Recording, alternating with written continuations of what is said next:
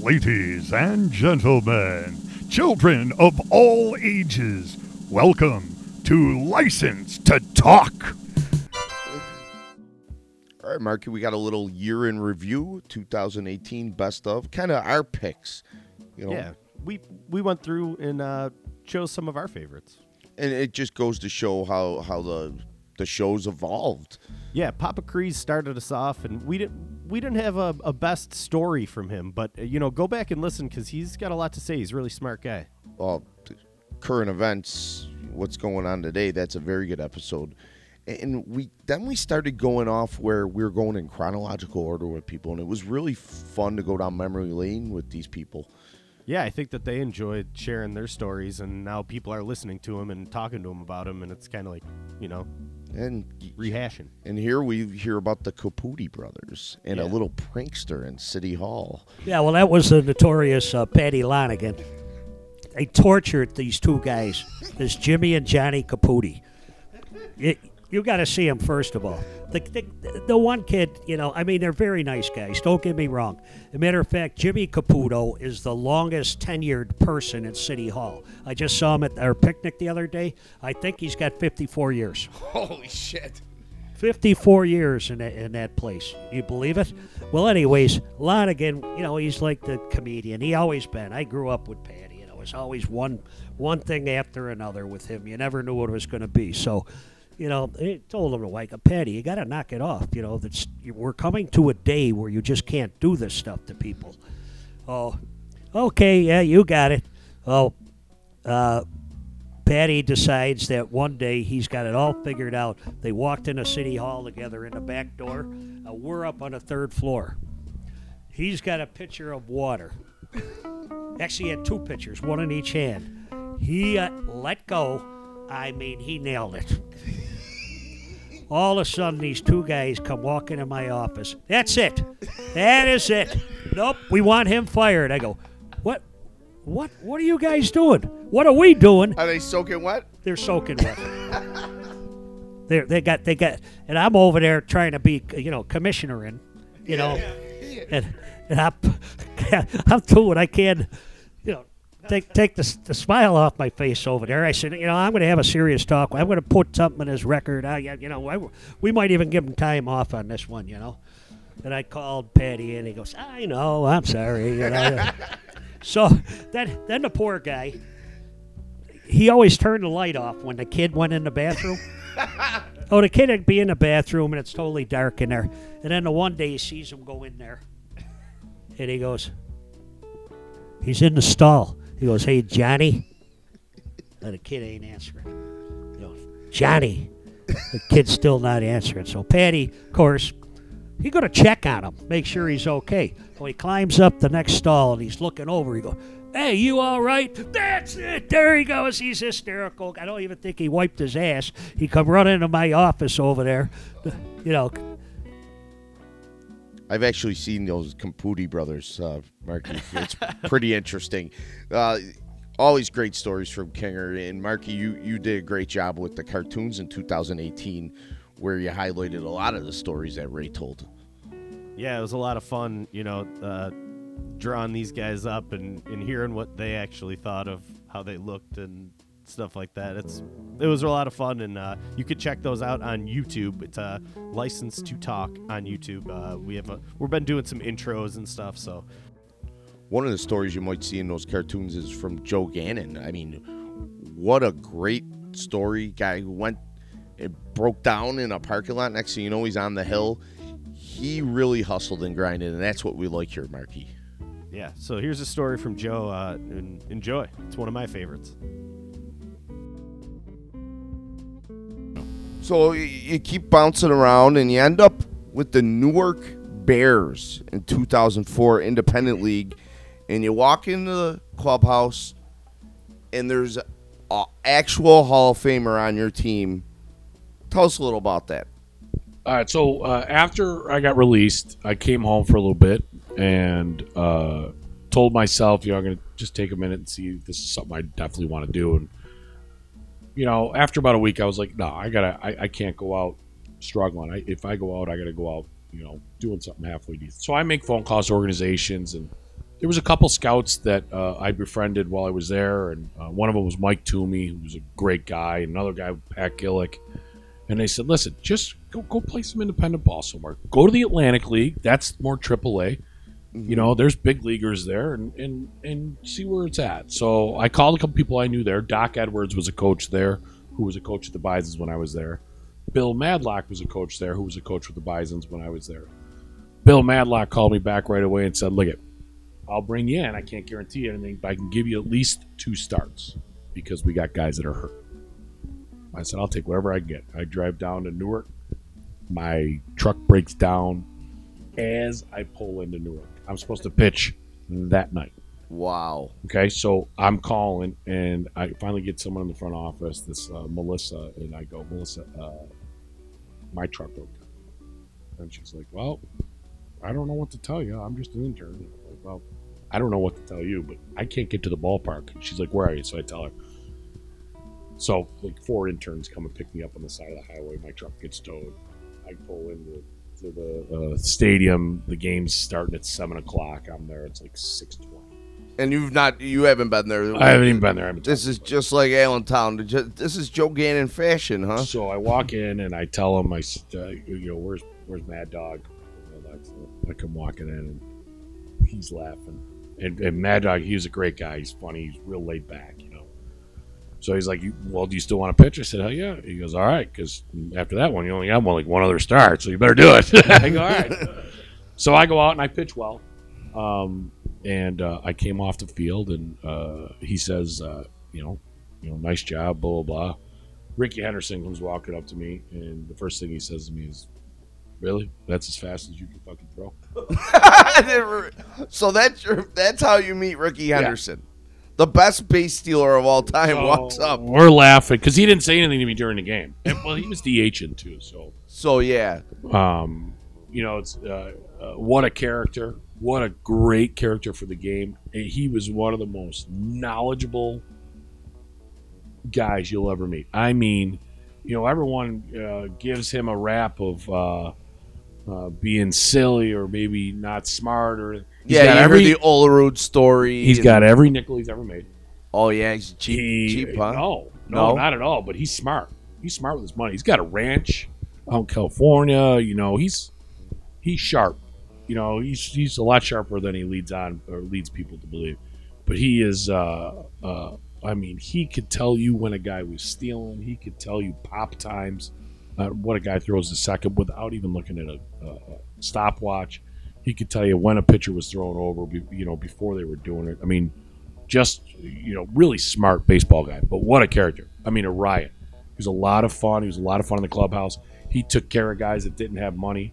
We went out somewhere. He bought you know he That's was great. that guy. Yeah he That's was- really great to hear. yeah and you don't hear that a lot. You know guys probably keep that to themselves. He's not going to brag about it but he took care of the guys that needed to be taken care of. And, um, you know uh, you talk about being accountable we used to play cards and it was uh, uh, we would play like uh, two card hands so the high card wins for a pair that's it Mhm. and it'd be a quarter a hand and we would just keep track of it on a pad if you owed him 50 cents he'd come in the next day as loud you got my jits you loud got as my could. You, loud as he could. It- we used to we used to staple it on your uh, your locker or stick it to your locker.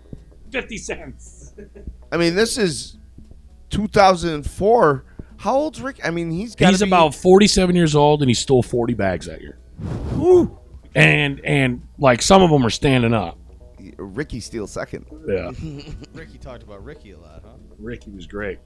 Ricky was great. He was the only guy I know that wore a thong in the shower. Really? Ricky didn't like to share it, no, huh? he was a good dude. He was uh, he was like I said, he was a good guy. You know, it's funny too because um, he didn't travel on the bus with us because he couldn't Why is that? because it would just like it was out of control how many people would be waiting for him at the hotel and stuff. Oh yeah. Out of control. Well, yeah, because you, you go to these small towns and it's. Did he attract a lot a lot of? Pl- Yeah, lot he of helped that league out a lot. Oh, I bet. You know. Is that kind of why guys like that do that, or are they doing it for the love of the game? no, he- well, he got picked back up, went to the Dodgers. Yeah, he, up in a big he went to the Dodgers and then finished in San Diego. Yeah. So uh, they're still playing because they want to play. Like he took it serious. Uh, you know, I was lucky enough. I threw a no hitter that year. Really? Okay, and that was the first game in two months that Ricky played the outfield. He caught the last three outs. Two of them were diving catches, Wow. and I have the video of it. Well, Some kid did it for school. Was videoing the game. He just happened to be videoing it. He videoed the game and sent it to me. oh, so his last awesome. three catches. So he's running uh, to the foul line to catch balls. You know, he's diving for balls for me. For me, I'm the guy who doesn't throw hard enough. Is this your only no hitter? Uh, and I have two, Two. Oh, but that was the first one I ever threw. But, and Rickey Henderson was back. Does you up. Does Rickey Henderson hand you the ball? Yes, at the very end of the game. Wow. He comes up to me and hands me the ball. Oh my god. Still got that? Uh, yeah, I gave it to my dad. I sent it to my dad. My dad. That that's great. That see, that's what we're talking about here, Wow, that's Marky. hustle. Rickey Henderson is a character. I love a Rickey Henderson story. So anytime you could hear that. So now you go to Greg Sterlace, Mark, and this was a quirky guy that we met who, who knew a lot of things about Buffalo. Met a lot of people in it's Buffalo. It's kind of like what we're doing. It was really funny to like talk to like a pioneer of what we're doing, and uh, you know when he was doing it, it was a lot different, and and he got to do it in a really weird way and be on television. yeah, we're still waiting for the. He said he was going to have us on our show. Well, uh, did he lose our number, Marky? Yeah, I don't know. I don't know. We might have to have him back and call him out on Yeah, that. we're gonna be telling stories like he's telling here. You know, Yeah, I he was an interesting guy. You got to go back and listen to the Greg Sterlace episode. And here he talks about Scotty Bowman, Irv Weinstein, and uh, willy nilly. Mark, everything was just willy nilly to this guy. yeah, just that's how hockey is. Willy nilly. We've been at a lot of special moments. Jimmy Griffin and Jonathan Richmond, and of course when we went to Scotty Bowman's house. Oh, talk about that. That was wild. I took Ron. I don't give a damn about hockey, but Ron likes hockey, as you well know, and so I thought, oh, that'd be a nice gesture to invite Ron to Scotty Bowman's house, and we went there for. We were there like over two hours. It was long, right? We went in his basement. It was great. We went in his basement. He liked us so much after the interview. He took us to his basement and he showed us all his stuff. He had piles of Scotty Bowman trading cards, pictures of him with all the uh, famous celebrities, and many. Oh, he had many Stanley Cups we took photos with. What? The rug. The oh, the rug thing, yeah. Paul was mentioned before we started recording. Yeah, and he had in the living room he had a rug, a custom designed rug that had four of the five teams he'd, he'd coached for up to that point, or maybe it was four or six. I can't. remember. He had four of them. He didn't have all of them. Someone missing. I don't know if it was St. Louis or what, but he had Sabres and three other ones. But it was really, it was great. Even though I don't even like hockey, but I was, you know, so I was, my brother told me to ask him really bad questions. My brother Mark said, you know, why can't you have a sumo wrestler in goal and just fill up the just get a sumo wrestler on skates and just have him fill the goal. So it's like he didn't like that idea.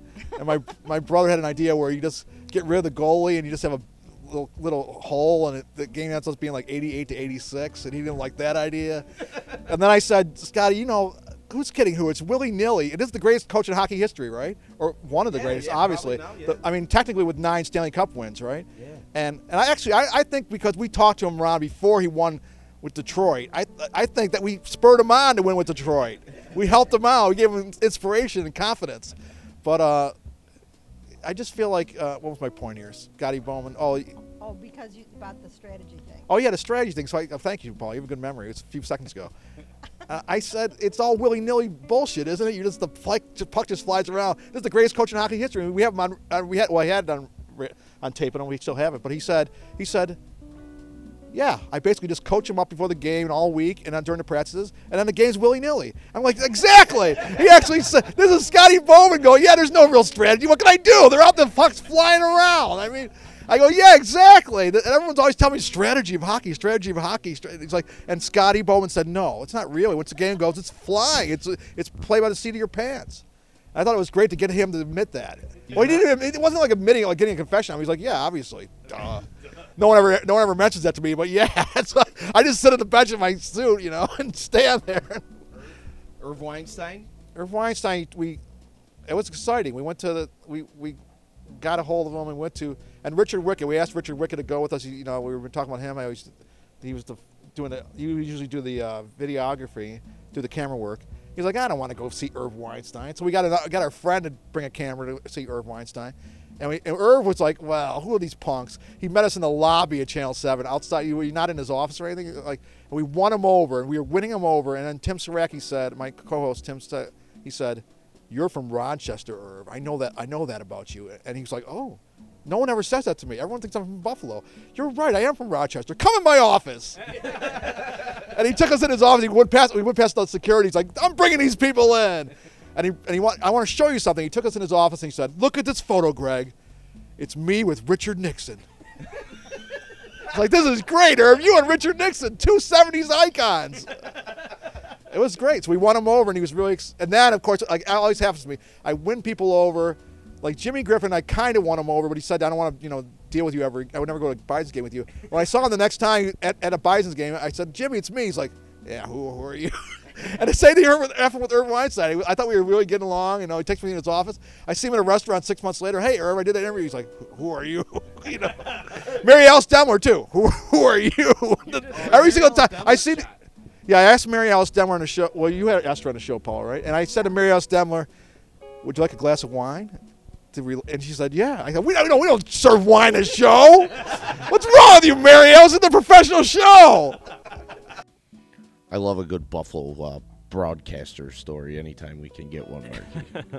I've heard a couple before, um, but you, you then you turn it up to a guy that ran away to the circus, Mark Cirque Kane. Yeah, he was a neighborhood favorite when we had him on. Uh, that's when we got started getting responses from everybody. Yeah, the, we started really picking up speed right when this came out. Obviously, a big family, and uh, you know we- we're still waiting for number eighty-eight to get his license to talk. Yeah, but uh, Cirque was telling us a lot of stories, everything circus related, and then kind of got to the Pierce Arrow and connected Yeah. all the all the other episodes in, into the future, into our future we didn't even see yet. Yeah, and then he talks about his dad taking him down to MSG to try to audition for clown college. It was a very Cirque's very interesting, and I wish him luck in everything that he does. Yeah, we just went through the season where we saw him a lot, and uh, he does his morning shows and talk about it on the show. So take Check a it listen. out.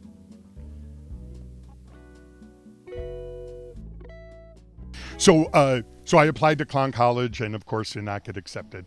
And that's what my father, his famous uh, joke would be: it was bad enough to have a son who applied to Clown College. now he'd have to tell people his son did not get accepted into Clown College. What did you? How do you get accepted? Do you have an audition? Is Absolutely, Oh, and it was at uh, Madison just- Square Garden. No way. You just don't pay. You you have to be accepted. Right, absolutely. And at the time, like they would get 3,000 applications and they would take 50 uh, kids. You know, so it was it was harder to get into the medical school. So I didn't feel bad when I wasn't accepted. But uh, God loved my dad. He took me to New York City. We flew down there and we auditioned at Madison Square Garden. And it, I was one of hundreds. That's and so there was, cool. It, there was all media, and I soon realized, look, this is just a publicity stunt. You know, that are they really watching what we're doing and stuff? And so I said, Dad, let's get out of here. And he said, Oh no. And when they said, Anybody else want to show us stuff? My father was like, Over here, and made What was me. your act at the time? It was pretty pathetic, as a matter of fact. I had, and don't ask me why, but I had a wig with pigtails. And when I would do a magic trick, the pigtails would go up like, amazing, you know? And WOR Channel 9 uh, TV interviewed me down there, and they said, Do you think you're funny? And the pigtails went up, Yes, I do. And so, uh, great. and, and it's a true story that I went there instead of my senior prom. So Went 17, 18 years old. Yes. And audition, and I got uh, media coverage here in Buffalo. We used to get that station, WOR nine. So all my buddies saw me on TV. Oh my God, you're gonna make it! You're, you know, Right? yeah. Thank God no I didn't go to the. anything then. I mean, that's 247 Thank. WOR WPIX. Thank you. So Yeah. I thought the career has just taken off, but I should have known because one of the uh, things on the application, and this is absolutely true, send us a picture of yourself in a bathing suit. Really? Yes, and I thought, hmm, that's different. Uh, Oh, you but it's what- because- why now? but because Ringling had such big production numbers, they would have this wardrobe made. And if you Oh, were okay. replacing a clown from the year before, could you fit in the wardrobe? And of course, I could not. But I thought I was so funny. I had the picture taken. I had a beach ball in front of me, smiling like I'm at the beach. So, oh, they gotta love this. And yeah, clowns course- aren't like linebackers. You don't need to be a cut six two, great looking guy. Well, No, you know. when I went to another circus, that's what they sh- told me is that it's not cookie cutter. You all have to look different. yeah, short people, tall people, Sure. fat people, skinny people, all that kind of stuff. That's what a clown alley really is. But again, never wanted to be a clown. Never wanted to be a clown. Nope. So I got rejected by clown college, but I was still in, at Timon um, my senior year, and I worked at Pierce Arrow, which was a discotheque to show my age. Legendary.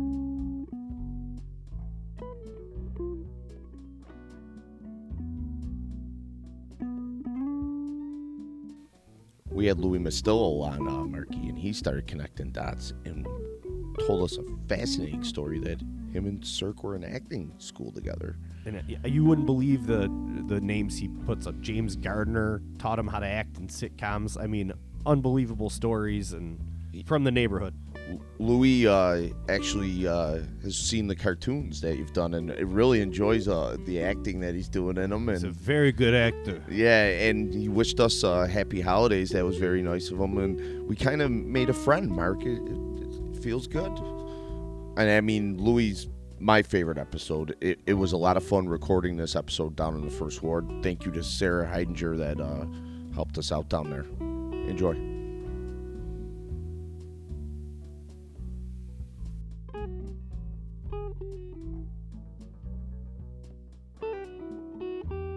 Let's see what else, and then yeah, the arrow. You do you guys know about the Pierce? Oh yeah, Arrow? yeah. We've had people. Cirque was just on here talking about the Pierce Oh, Arrow. legendary place. Yeah, we, he was talking about you too. yeah, Yeah. You said you were his inspiration. Yeah, yeah, yeah. We he su- he's a talented guy, man. I've seen him. I've seen his. I saw his solo show in New York, mm-hmm. And then he was in an acting class. I I brought him into uh, the acting class I was in with this teacher Janice Powell, who I still is my teacher. You know, a mentor, and she's directed me in three of my solo shows. She directed Bartenders Okay. and uh, she was really sad when uh, when uh, Cirque chose to leave because she said he was he was innately talented, but he loved the circus. You know that was his passion. It's unbelievable. That was his passion. Speaking of the Pierce here, I was talking the other day. You know, um, we used to go to this guy Mike Rockwood's house after um, closing, so four four thirty, Yeah. and he used to have these crab races like real like crabs. crabs. So he would have the crabs, and he'd put he he white paint. He had the numbers on the crabs, like one to four or one. Like so there was five crabs. There was no place betting or show betting. You had to bet to win. Okay. So he'd put a circle, put a circle of rope out, and he'd put a glass bowl over it, and he would put a strobe light on him, and it would freak him out. like the crabs, I don't know how he found this out. That he must have tried different things, but he would put the strobe light on it, and the crabs would just start to freak out, right? and then he'd take the thing off, and they'd all start to run towards the, and you'd cheer for your crab. we would do this for hours. So one night, we're all, you know, he's setting it up, and everybody, you know, and everybody's trying different um, uh, mind bending uh, uh, experimentals. and uh, we look in the kitchen, and the, and the big guy's in there, you know, Mac, Mac McGann. Oh yeah. So the big guy's in there with the freezer open, with a frying pan, and he's beating the shit out of the freezer. Like he's like, and I mean, Gray, he's stepping back like he's swinging, and he hits it again, and he comes back and he's ducking, he's hitting the freezer again, right? So, so finally, somebody looks over and says, Mac, what the fuck are you doing? So Rockwood runs over, he goes, Mac, what are you doing? He goes, Rocky, you got something live in your freezer. So what happened? He was looking for ice, and Rockwood hunts. He had like the uh, the pelts in there, the fur, like you know, it's the pelts. So Mac feels some fur. He jumps back. He grabs a he grabs a frying pan, starts beating the fuck out of the refrigerator. Rocky, you got something live in your freezer. And Cirque used to perform there. This is great. This is how he thought of it. Cirque, we used to go there at right at and and it would be jam packed, and Cirque would set up in the corner, and he'd do his whole act. Everybody, you know, smoking whatever they had on him, and he would do his whole act in front of everybody. He was and he was so poised, and anybody tried to bust his balls, he had to come back. So he was oh great. yeah. He, he was Yeah. all over me. Yeah, yeah, he was great. Ah, hilarious. He Louis so talented. We met a very smart woman for the next episode, Mark. Uh, Lissa Marie Redmond. Yeah, I checked her book out. It's awesome. It was a really fun read. It was cool to kind of know the city and have her talk about it and the places she made up and to, you know, be on the kind of inside of of something that's really cool. And she's got another uh, book coming out, the Murder Book. I think that comes out in February. Yeah. And uh, she said sales were up uh, in the 14220. So thanks to the listeners. You guys have been very supportive uh, throughout this and it was good to, it was good to sit down. It was a fascinating interview where not a lot of laughs, but we got a couple out of her and uh, she threw down a little booyah. And I, and I think we were kind of like, all right, we're Yeah. going somewhere with this. I one." didn't know that uh, there was like a writing challenge. Yeah. They got And- competitive. Yeah, and she uh she was a good time. Uh, very smart woman, and uh, we wish her luck. And- buy buy her book. Yeah, and very interesting stories. She cracked tons of cases and talks about how much work it takes to, you know, make something like that happen. And, you know, she's a real team player. And Yeah, she's always retweeting our stuff and everything. Thanks, Lissa. Enjoy. Talk a little history about being a writer and then where it takes off. So while while I'm being a police officer, I'm still writing. I'm writing short stories. I'm writing, um, you know, bad drafts of of novels, and you know, one of the things about being a writer is you have to you have to take time to to write, and especially when you have a, a case like like the bike path rapist case or the Joan Giambra case, um, those things really weigh on you emotionally, physically, mentally. You have to have an outlet. And, you know, I'm not the stereotypical, you know, I'm not going to fall into a bottle, you know, start chain smoking. I threw myself into writing because it's very uh, therapeutic for me because I get to pick the endings. They're not always a happy ending, but I get to pick the endings. And a very wonderful thing actually happened was that my uh, husband's best friend opened a bookstore called the Dog Ears Bookstore in South Buffalo. We happen to be here, Mark. yeah. And it's a wonderful little bookstore. And one of the things that happened was he started a writers group at the Dog Ears Bookstore. And I started attending the writers group on Thursday nights. And that made sure that every Thursday I would have to have at least four or five pages to share with the group. And that ha- motivated me to really concentrate on writing. And one night I was having an argument with a dear friend of mine about making that kind of time. And she said to me, you know, well, there's no way that I can always have four or five pages, and nobody has that kind of time, and it just can't be done. And um, I kind of looked at it like, uh, gauntlet thrown down, challenge accepted. I came in the next Thursday and dropped 85 pages down in front of her and went, booyah. and the main character in my book, A Cold Day in Hell, is named Lauren Riley, and that, um, who is, she's one of my best friends. Her daughter's name is Riley, and it's def- absolutely named after her daughter, sort of an in your face type of thing to her. So I guess our um, mutually abusive relationship is responsible for the the birth of my book in a way. Next, we had a couple stickheads. Uh, one came in studio. One was on the hotline. Uh, Mike Brand from Grand Island fame. Uh, he came to talk, talk to us about a fabled turn in England. Mark.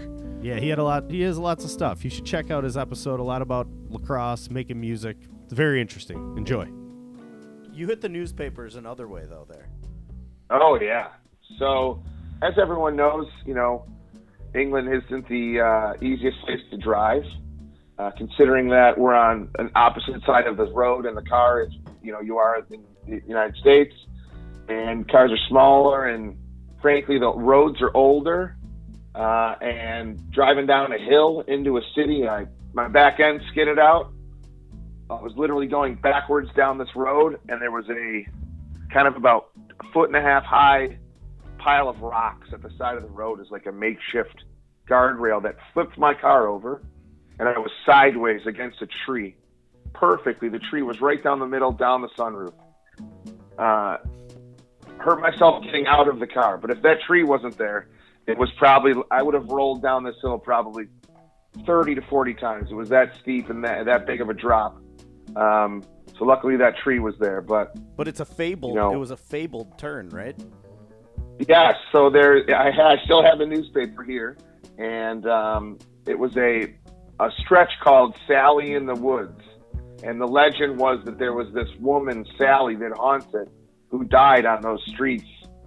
I don't know how many long, how many hundreds of years ago, or however many years ago, but um, yeah, the, the, if you saw this street and saw that it was 60 miles an hour, you would be shocked. It should be about 30, you know, and um, little couple minutes late to a uh, you know elementary school to teach lacrosse, and car was a little old, and maybe the tires were a little too bald, and skidded out a little bit in the back, and almost almost took a tumble. It almost re- almost renamed that road, huh? Yes, I Brand, would not have. I, I, that's, that's not something I want. brand the bloke. Mike's a good guy. He was he's been a supporter of the show since day one, and uh, good episode with Mike. Yeah, thanks, Mike. And then we got Ribs coming up who who does it all. Mark takes pictures, he draws, he does this. He's got an opinion about that. He and- knows. A, he's got his finger on the heartbeat of a lot of things going on. Yeah, and- and if you listen to his episode, you'll find out how he discovered something that's never been seen in North America in this clip. Yeah, it's. uh, He was trying to find something rare, and he found something much rarer. And of course, he was with Bob Whalen, another alumni. Yeah, he probably missed the shot. Yeah. hey, get this one. He's wearing his stormtrooper costume. Yeah. That might be a cartoon, Marky. Enjoy. More starlings. What's what's the rarest bird that you you've actually seen with your own eyes, maybe even with a camera?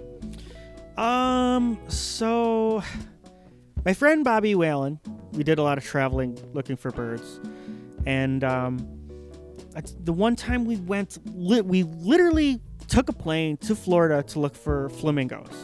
There was one flamingo. They used to be a bird that lived in Florida, and of course, people shot them in the heads, and there's no more flamingos. on a lawn. Yeah, whatever.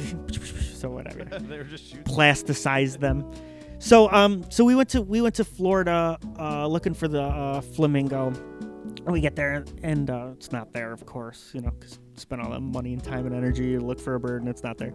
And uh, this guy's like, oh, you know, there's a great white pelican in Ding Darling National Wildlife Refuge or whatever. And we're like, uh, yeah, yeah, a white pelican. Like, no, no, no, not a white pelican, a, a great white pelican, which is uh, an African pelican, which is like the wingspan is like 11 feet or something like that. And they're fat and they have like streaks of pink and yellow. And I was like, uh, okay. So we went we went there and uh, we looked all day and uh, we found a flock of like uh, 250 white pelicans and we looked through them and we found it. And uh, that was the uh, first recorded record of a great white pelican ever in the Western Hemisphere, and uh, we we found it. So Holy shit! Some guys find their keys, Marky. we had Bobby Whalen in, Mark. Bob's a fascinating guy. Uh, he's a superhero. He does it all. He's very talented. Thanks for sharing your stories, Bob. Well, and of course, it was. We always want to know who have you met, and Bob's always in the air, and uh, he met Keyshawn Johnson, and it, it, it threw you off guard. You loved this one. Yeah, and then and then the Doug Flutie, who, if he gets mentioned one more time, Yeah, I think we might be getting the Beetlejuice effect with Doug Flutie because, as you'll see in the future, the good Doug Flutie stories coming on up. Uh, enjoy this. And I had Keyshawn Johnson on my flight. And just by chance, this is so random. Um, I love coaching, so I was reading Jon Gruden's book, which is called "So You Love Football?" question mark. And so I was reading Jon Gruden's book. I had it with me, and Keyshawn's on my flight. And in the book, there's a part about the Super Bowl when Jon Gruden was the coach and Keyshawn was on the team. And at the end of the game, they took Keyshawn out of the game and put someone else. They put like a different package in, and Keyshawn was mad about it. So and, uh, this was like a famous like feud, like not feud, but like they were mad at each other, and it was like on there was uh, they showed the highlights of the argument and stuff like that, and so I was like, I went up to him and I said, hey. Um, I love you. I love uh, watching you on TV. He was a commentator at the time. I think I paid him a compliment about that, and I said, uh, I just I just happen to have Coach Gruden's book with me, and there's a part where he talks about you. Would you mind uh, just if you could just write whatever you want in the book? that would be great.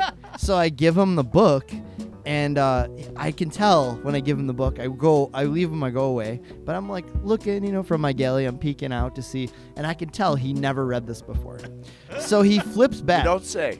He flips back. He reads the whole chapter from the beginning of the chapter. I see him read all the pages, and then he writes in the book. Jon Gruden is a used car salesman. Never believe a word he says. Come on, man. Oh, So that was my Keyshawn Johnson uh, interaction. He was he was pretty cool though. It was that was nice. It was real nice of him to do that. I bet you he went back to his studio and told that story to whoever he was working with at the time too. I, I could tell he hadn't read the book. So Jim, what do we got uh, lined up for 2019 here? Got a lot cooking, Mark. You know, I had a decision to make, and uh, License to Talk has made a decision. We're going to treat this like we said originally. We will not talk politics or religion on License to Talk. Good rule. If you're if you're a retired politician, yeah, we'll talk to you. You know, you got you want to tell some war stories, but I don't think it's healthy. Uh, now, people have always they've been coming up to me saying, you know, I love the release. Uh, there's always something going on with the president or anything. It's a good release to listen to you guys. And I don't, I, I, I'm out of touch of reality. I'm like, oh, thanks a lot, you know. But uh, you know, we've had a lot of guys. You 2019. I mean, we put out a list, and that that list was 90 percent of those guests are booked.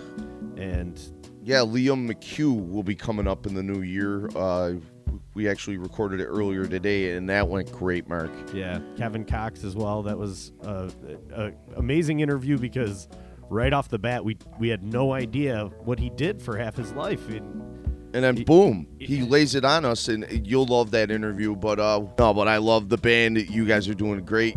Look for more cartoons from Marky. The guests that we got lined up and the maybes that we have. The definites are great, Marky. You're looking at the list right now, and the maybes are. Yeah. The ones we crossed off are great. Yeah. but uh, we want to thank everyone for a good first year. First year under the belt. Uh, feels good. 2019 is going to be bigger and better. I'd like to thank all our sponsors. And uh, thank you for listening. Thank you for listening. Uh, we ain't going anywhere. Hello. Hey, Liam, how are you? Jim Crean here. I'm with Mark and Jack. We're uh, this is the podcast license to talk. We'll start recording in a second. How are you? I'm doing well. How are you guys? This has been License to Talk. Follow us on Twitter at JC is L2T, Instagram License to Talk, and subscribe on YouTube at License to Talk.